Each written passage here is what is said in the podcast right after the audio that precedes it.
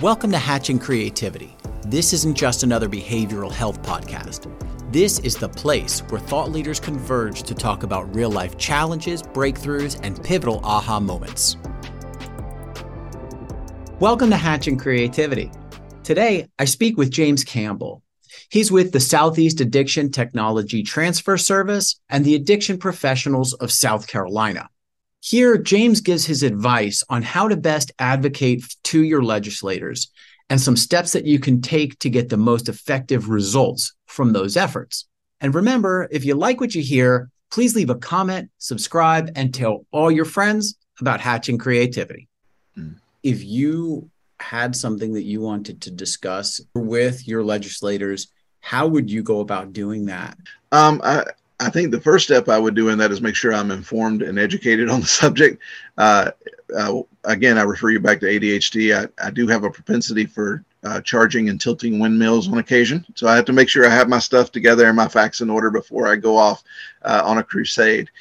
Uh, so that's going to be my first step, is gathering the information, making sure that I've talked to the people who are in the know and who know what's going on. Uh, my second step is going to be to reach out to their office, uh, and I'm going to do that in some sort, some sort of written fashion first, uh, probably email, uh, just because snail mail takes forever. Uh, I'm going to send an email uh, to their office. I'm probably going to get a response from an aide uh, or somebody working in that office. My next step in that chain is to try to schedule a, well, tell them what, what I want, tell them what the issue is, ask if I can send them some information, uh, provide that information in a very succinct, uh, as easy to follow format as possible, because those people are incredibly busy and it's not their job to become experts on everything in the world. The more we can make that, uh, make that palatable and make that something easy to digest, the better. Uh, and then uh, ultimately what I'm trying to do is uh, build trust, like let them know that, all right, I'm a person who knows what I'm talking about. I'm a person who's passionate about this, and I am a voter, and I also am not alone, that I'm part of a constituency, that I'm a part of a broader group. And this is, these are some solutions. So I don't want to just bring the problem. Here are some solutions we think will help, um, and be very specific about those. Uh, I find that if you can do that, uh, they're at least receptive to hearing you out. They may not always side with you or always go the way you want to go, or they may be politically misaligned with where you're trying to get to. Right. Uh, but it at least lets them know, you know, when I have this issue come up again, who was that person who sent that information before? It begins to cultivate a little bit of a rapport there. Yeah, it keeps you in front of them too. When, when you approach a legislator, are you only going after and speaking to people that are in your local district, or are you talking with other people around the state? Do you find that to be helpful to speak with people that are outside of your district?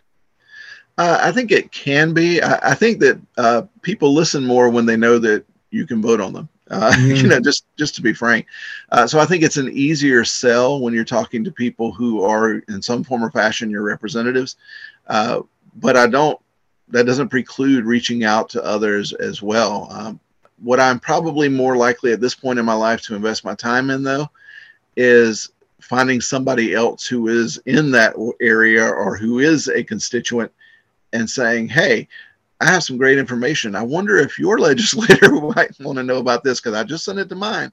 Uh, right. You know, so having that conversation in that way can help move that forward and uh, grease those skids a little bit so that there isn't a barrier of, well, they live in the upstate and we're in the low country, or, you know, that sort of thing.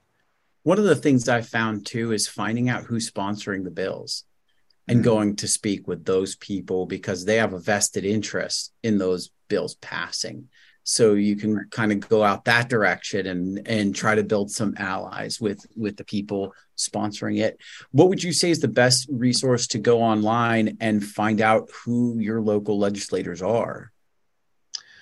Um, I, I always just start with the the state government website and just pull it up there.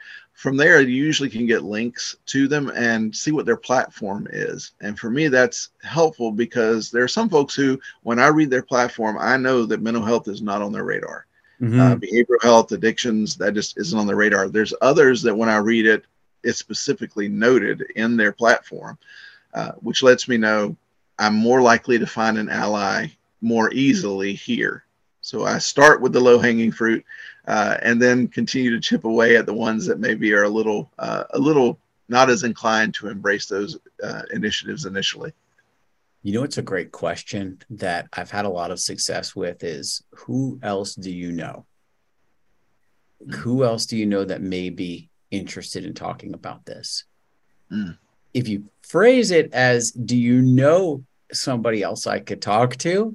They'll always tell you no, because that's just a closed-ended question, right? But if you start with an open-ended question and say, who can I talk to that may be another advocate here, or that we may be able to speak with about making an impact in this, this, and this, people are much more likely to throw a name to you. Thanks for tuning in to Hatching Creativity. We appreciate your support. Please don't forget to like and subscribe and tell all your friends about the show. And remember, it's never just about one thing.